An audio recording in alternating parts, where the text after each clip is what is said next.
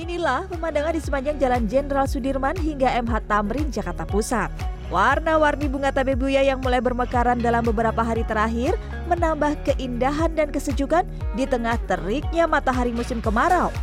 Aneka warna bunga mulai merah muda, putih hingga kuning semakin memanjakan mata saya.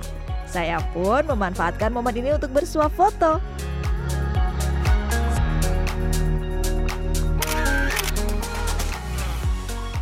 Pohon tabebuya yang berbunga disambut positif oleh masyarakat Jakarta.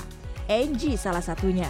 Selain untuk berolahraga, wanita berusia 28 tahun ini sengaja datang ke Jalan Jenderal Sudirman untuk menikmati bunga tabebuya dan bersuah foto.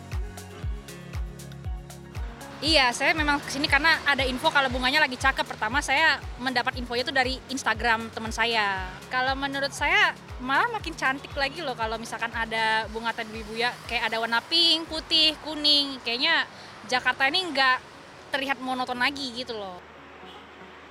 Perawatan pohon tabebuya tergolong mudah. Pohon tabebuya tidak memerlukan tanah yang subur, banyak air dan pupuk. Sehingga pohon tabebuya akan berbunga ketika kekurangan air. Tak heran, pohon ini tumbuh sempurna dan cantik saat musim kemarau panjang.